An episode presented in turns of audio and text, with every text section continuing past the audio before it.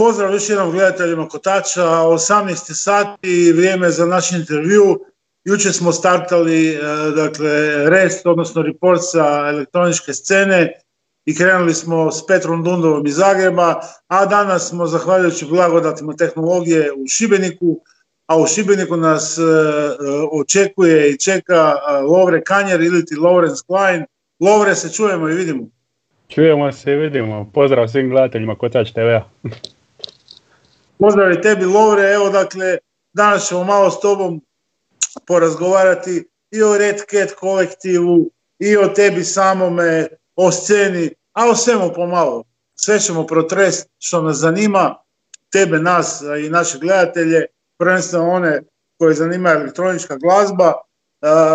Krenut ću prvo od tebe, Lovre, za tebe kažu da, su, da si samo zatajni istraživač oprečnosti koji je u stalnoj potrazi za krajnostima među kojima beskompromisno gradi svoj originalni stil i jedan je od najzanimljivijih DJ-a svoje generacije. Tako piše o biografiji, ja reći. ovaj, kao neki PR. Pa, dosta ljudi me koji me ne zna, ovaj, ne može povezati, ovako je djelujem dosta smireno, na pozornici je totalno opušten, ovaj, zabavljam se, plešen, kuda su Lovre i Lorenz Klein dvije ličnosti različite, ajmo reći. tako, možda bog toga taj uvod izgleda u biografiji tako. Jeste tebi čuje nešto malo šutkanje od, ovih slušalica? Pa ne, dobro mi ovako. Da. Da. Da. Ovaj, e, znaš šta, prošle, prošlog smo ljeta imali prilike zajedno nastupati na Dimensionsu, pa sam te slušao i mogu ti reći da sam napravio super intro, baš onako kako treba. Odmah sam vidio da mali ima potencijal. Hvala, ta warm up nekako mi je uvijek bio najdraži, nekako mislim da on određuje cijelu večer na pozornici ako je festival ili u klubu pogotovo. To je nešto što zagrijava publiku i razvija cijelu večer u kojem će smjeru ići. Tako da mi je uvijek warm up je bila najdraža, ajmo reći svira i tu sam se izgradio. Ti si to super odradio, ali ajde reci mi ti si 88. godište i prilično si, koliko si visok točno? 2 metra i 2 centimetra. pa otkud ti u DJ svijetu, šta nisi trebao igrati basket u Šibeniku? Da, igrao sam ovaj, za vrijeme srednje škole, aktivno i profesionalno sam se bavio košarkom, čak sam došao do prve ekipe, međutim onda je bilo nakon srednje škole fakultet ili profesionalna košarka i u tom trenu mi se činilo pametnije ići na fakultet. I ja mu reći amaterski sam nastavio košarkom, E, muzika uvijek tu negdje bila, slušao sam je, ovaj, ekipa mi je cijela ovaj, bila u elektronici kako smo svi ovdje odrasli uz Hacienda Auroru, to je najnormalnije bilo ići na partije.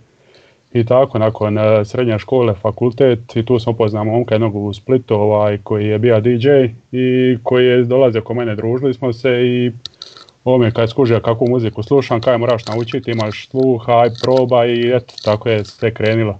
On je sredio prvu svirku, to je bilo 2012. mislim, ili 11, ne, 2009. Tako nešto i onda smo lagano ovaj, krenuli. Početku je bilo teško, ali evo, zadnjih par godina stvarno super ide. Da, reci mi, kažeš više ste, znači Aurora, Hacienda, sav taj džir, šta je bilo u Šibeniku? Je bilo u Šibeniku da se mogu ići negdje na partije u to vrijeme kad si se razvio? Pa znalo je biti zimi nešto, ali ne toliko, većinom smo svi išli u vodice, reći.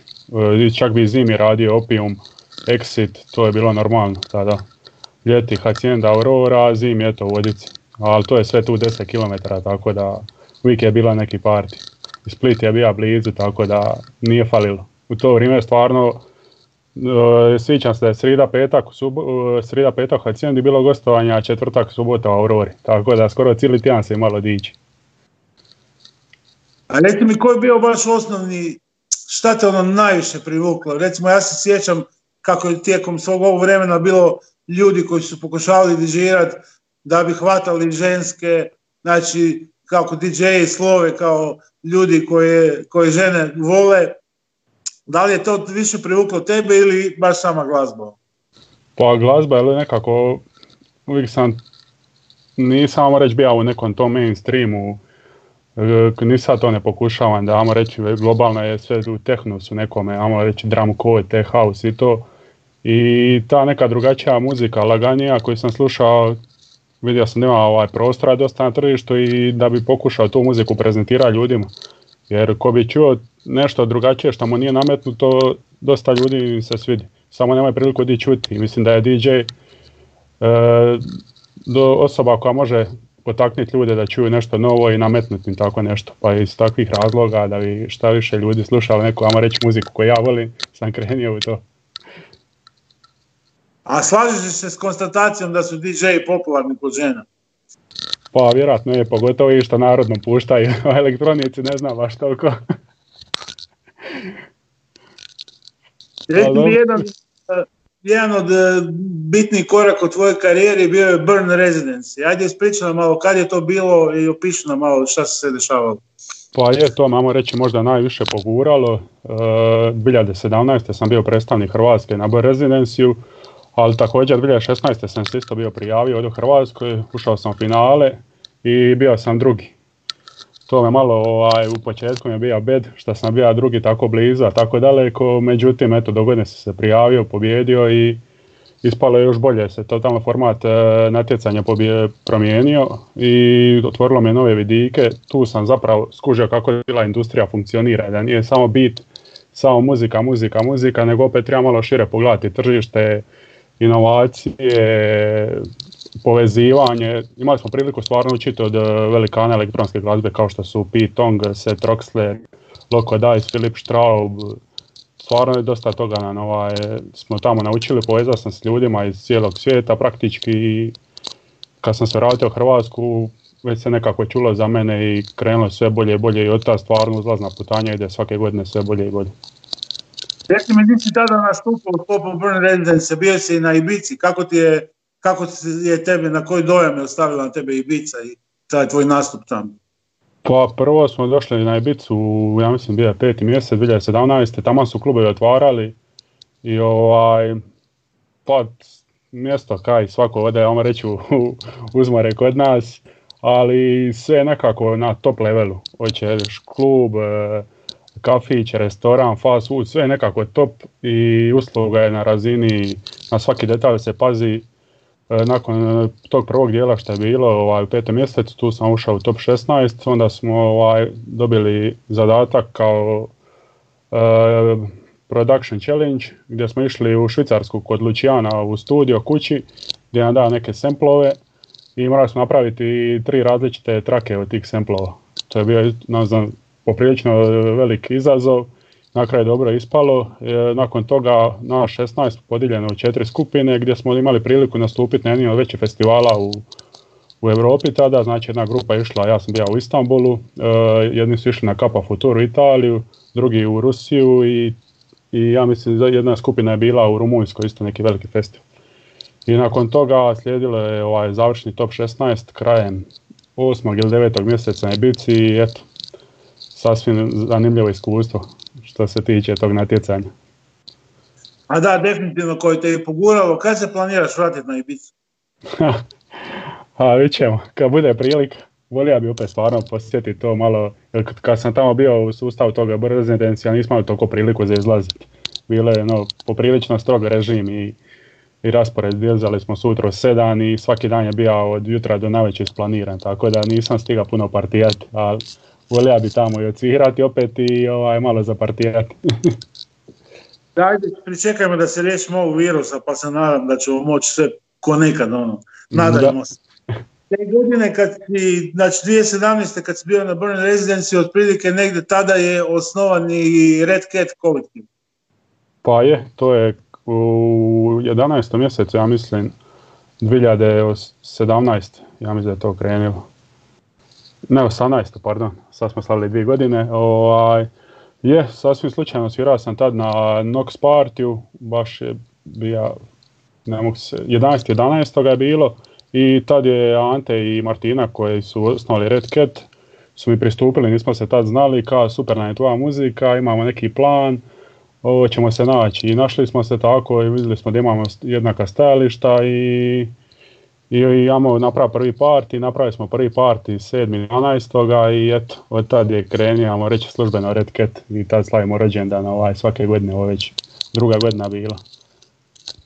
Pa dobro, evo u to malo vrijeme ste dosta postigli, dakle i velik broj i pratitelja i prijatelja, zatim tu je pet nagrada ambasadora, evo stvarno u jedno kratko vrijeme ste dosta postigli. Pa je, zato nekako, ajmo reći, scena je bila, bilo je tu e, partija i scene, ali nekako je bila dosta prazan prostor za nešto novo i drugačije. I tu smo vidjeli priliku i krenili, imali smo dosta jaki ovaj, medijsku potporu koja je u početku nam dosta pomogla. Privukli smo šarenu publiku, partijanere, ljude koji nisu toliko išli na partije.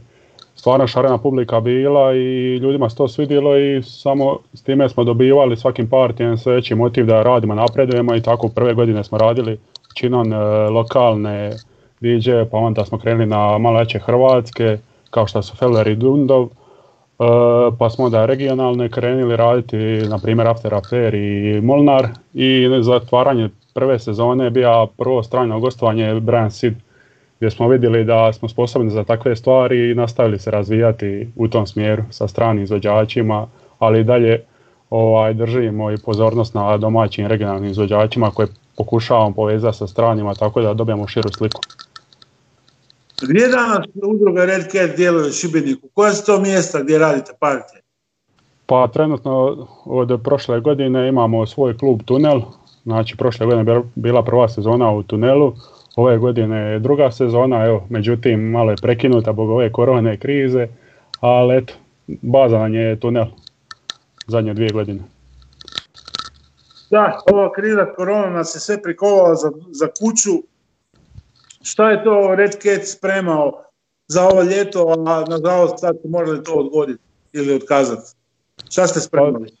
Pa, za sad je sve stavljeno na čekanje, nismo toliko išli daleko u ljeto, ali ovaj, bili smo posvećeni da završimo sezonu do tamo negdje sredine petoga, početak šestog mjeseca, pa smo mislili jedan parti na otvore napraviti kao i prošle godine što smo napravili suradnji sa gradom i turističkom zajednicom u stare SG grada Šibenika kad su nam došli ovaj Marvin Guy iz Italije e, gdje je part bio u centru grada besplatan sa stranim izvođačima što je stvarno super pokazalo.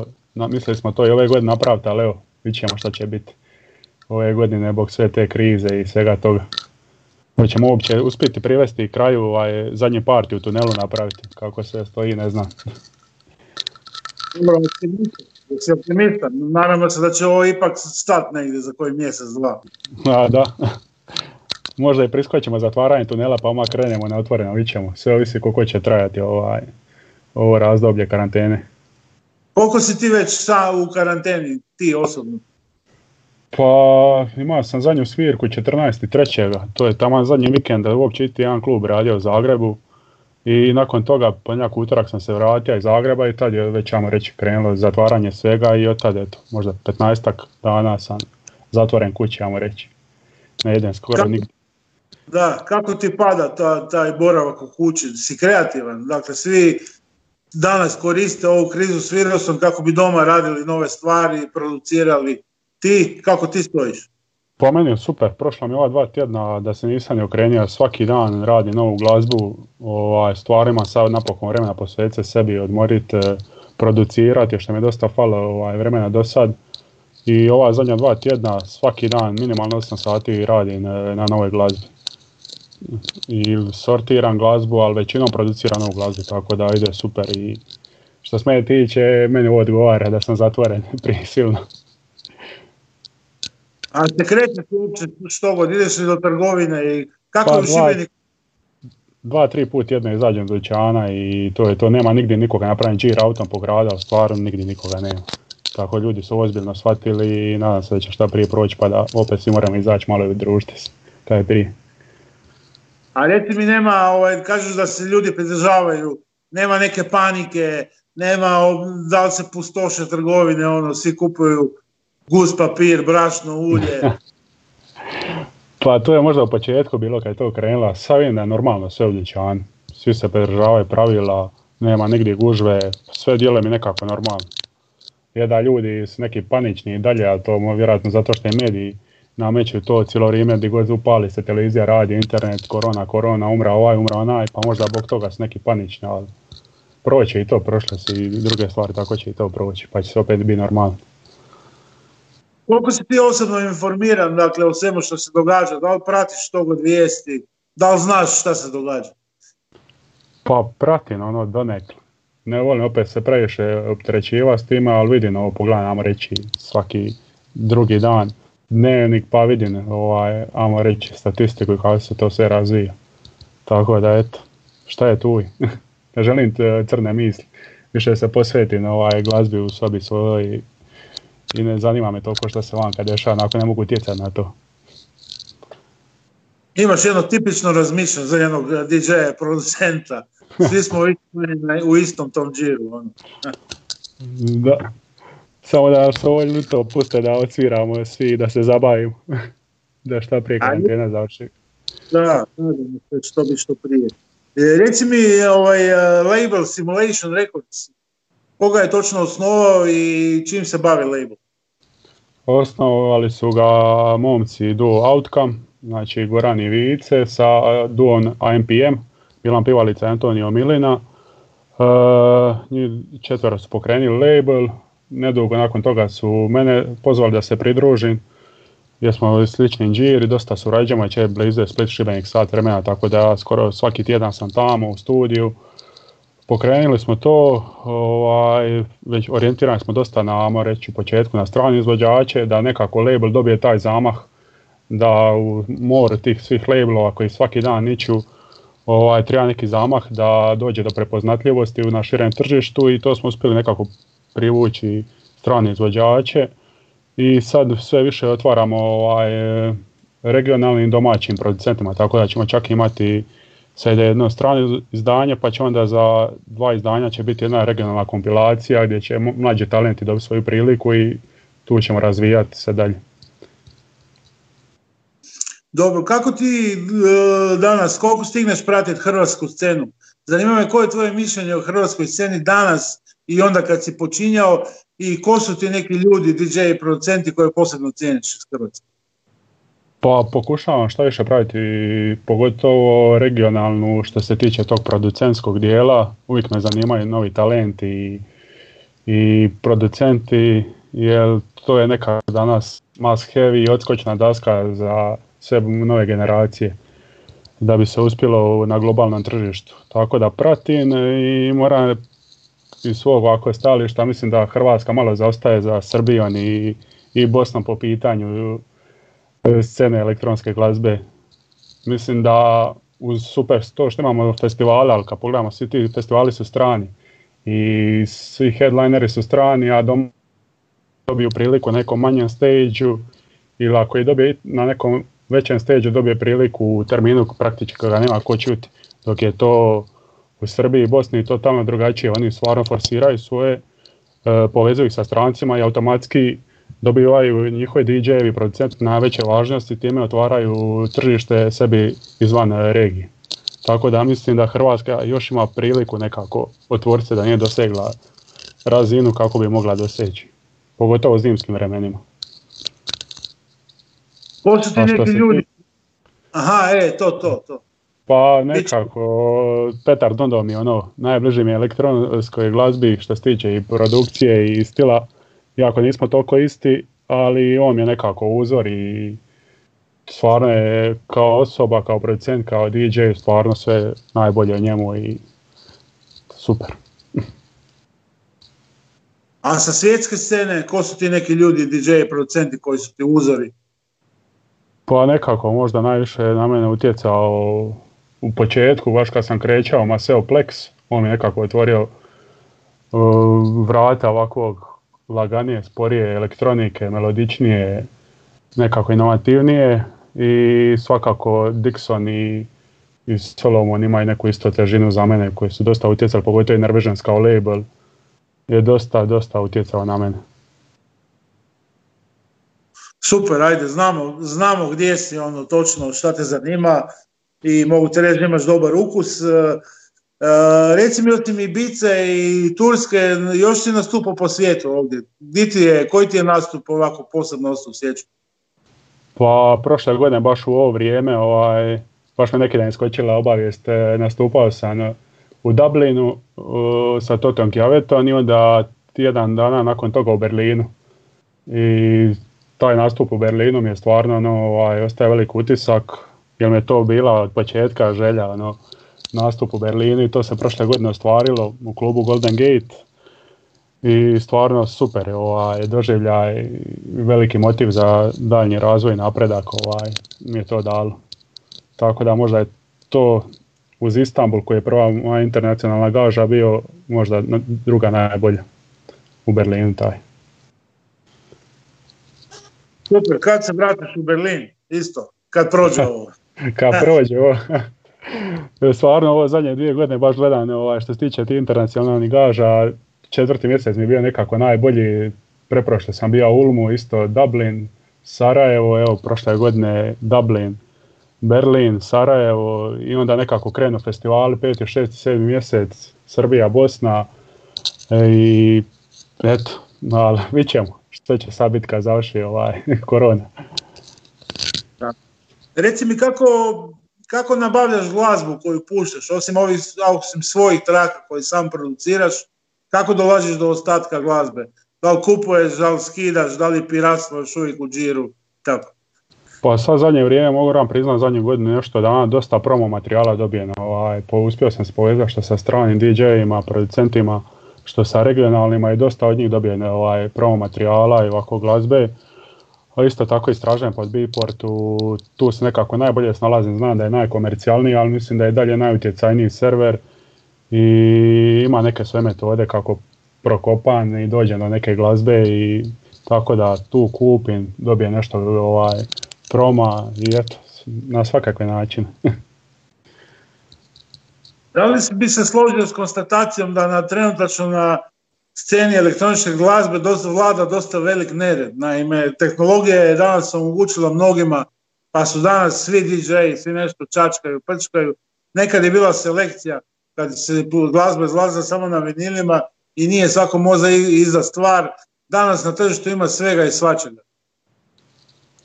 Pa istina, danas stvar ima previše muzike, previše DJ-eva, previše labelova, previše svega.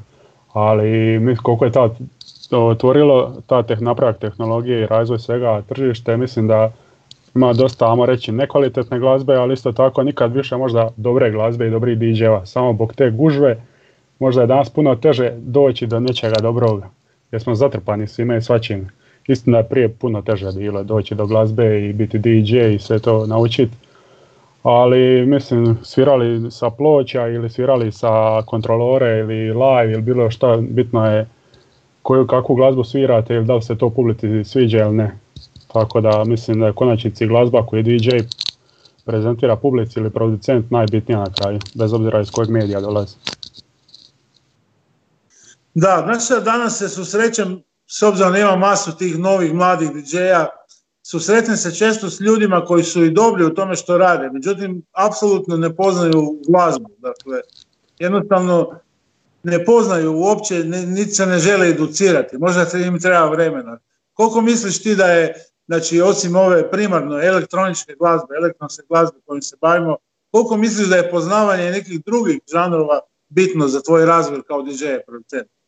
Kao, mislim, poprilično da je bez toga poznavanja šire glazbe, ne samo elektronski, ne samo jednog žanra koje mislite puštati, e, treba non stop kopati glazbu i šta više žanrova istraživati. Jer tu se nekako vidi puno toga i nauči i da skupiti inspiracije i svega. Tako da mislim ograničavanje na jednu glazbu nema nikakve logike i dobar DJ, ako želi biti dobar DJ, pogotovo mlađi, mora šta više u početku kopati ovaj, glazbu da bi se uopće po meni odlučio stati pred pult jer doće sa pripremljenim setom ili samo sto stvari nekih imati ili naučiti samo kupiti kontroler pa naučiti najosnovnije miksanje, a bez toga da se istraži glazba i šta više sluša, istražuje, pripremi, mislim da nema nikakvog smisla. Tako da slušanje nove glazbe i istraživanje je nešto najbitnije što bi trebalo biti za producenta i za DJ-a, pogotovo za DJ-a.